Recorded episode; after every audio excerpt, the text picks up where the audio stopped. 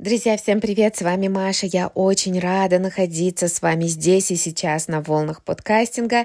И я хочу выразить свою благодарность всем, кто подписался на меня. И обещаю вам, что вы не разочаруетесь, и будет очень интересно и очень много информации полезной для нашего а, физического здоровья, для нашего духовного здоровья, для моральной устойчивости. И сегодня я хочу посвятить наше время опять этой заезженной тематике о хомскулинге, о домашнем обучении, потому что, друзья, это сейчас такая наболевшая тема, очень злободневная.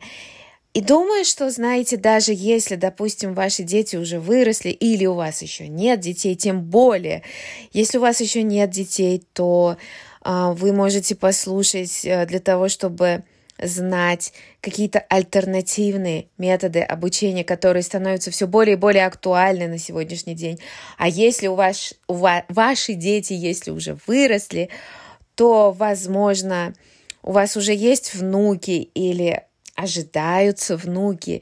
И это тоже было бы очень полезно для вас, потому что, понимаете, если вы еще не знакомы э, с этой формой обучения и образования, то чем больше информации вы будете для себя открывать на эту тематику, тем больше ваш кругозор будет расширяться, ваше мышление будет открываться, вы будете допускать а, альтернативные возможности и вы раскроете свой, свое мышление, свой разум и мозг а, для чего-то нового, понимаете?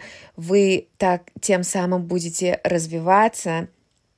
Так что я бы, в принципе, посоветовала бы всем послушать этот подкаст, даже если для вас а, в данный момент эта тема не актуальна то вы просто расширите свой кругозор. И, может быть, вы даже сможете помочь кому-то, посоветовать, может быть, э, вас жизнь, э, вернее, жизнь вас столкнется с такой ситуацией, что, может быть, ваши друзья окажутся перед выбором обучения для своих детей, и вы сможете дать какой-то дельный совет или ваши дети будут э, в такой ситуации. То есть в любом случае не повредит этот небольшой, коротенький подкаст, как обучать э, детей на дому. И мы с вами обсудим 6 шагов, чтобы начать обучение на дому. 6 шагов. Итак, Хотя идея подготовиться к домашнему обучению может быть непосильной,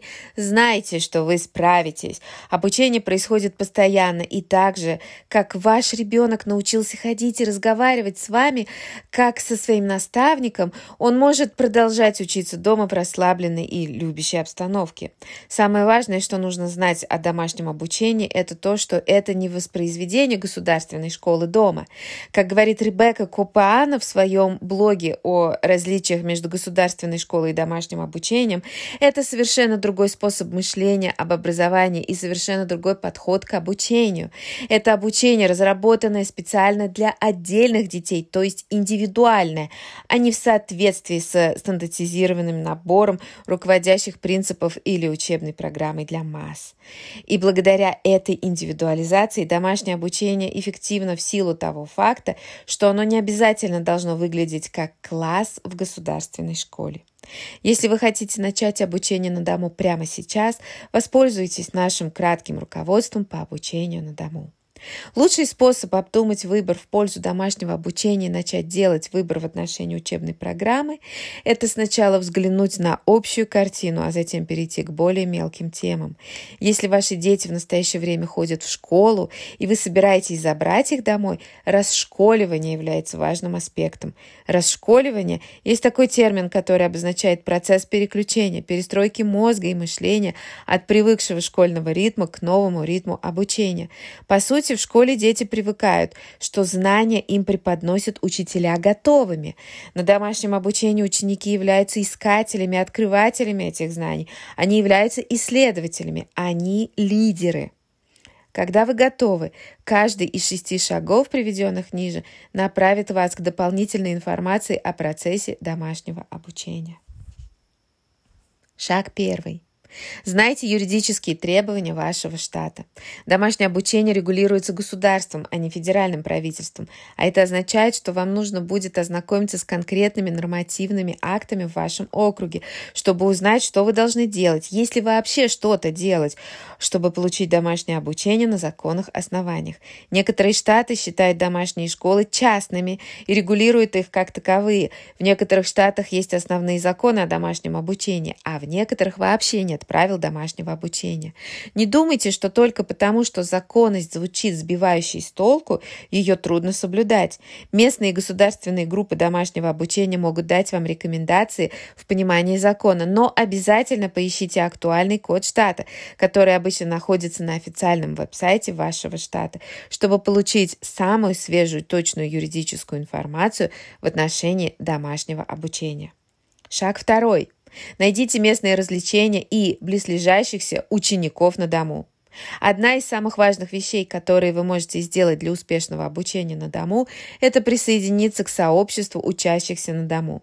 Независимо от того, находится ли ваше домашнее школьное сообщество онлайн, где вы находите поддержку в виртуальной среде, или лично позволяет вам участвовать в экскурсиях, совместных занятиях, походах в театры. Избегание изоляции – является ключом к успеху домашнего обучения. Поскольку местные домашние школьники часто являются полезным ресурсом для понимания правил домашнего обучения, раннее подключение может помочь снизить тревогу у новичков в домашнем обучении. Шаг третий. Изучите доступные методы домашнего обучения. Одна из лучших вещей в домашнем обучении – это то, что вам не нужно воссоздавать школу дома. На самом деле, в большинстве случаев вам не следует воссоздавать школу дома. Вы можете позволить своим детям учиться способами, которые невозможны в институционных условиях. Поэтому узнайте больше о том, что лучше всего подходит для вашей семьи. Подумайте, как учатся ваши дети. Дом – это не школа, и ему не нужна такая же структура. Есть много методов домашнего обучения. Найдите время, чтобы изучить, как каждый из них работает. Пока вы изучаете, воспользуйтесь возможностью, чтобы ваши дети и вы сами прошли период расшколивания, прежде чем переходить к домашнему обучению, особенно если ваш ребенок ранее учился в государственной школе. Существует период адаптации, который проходит ребенок, а часто и родитель, когда бросает школу и начинает обучение на дому.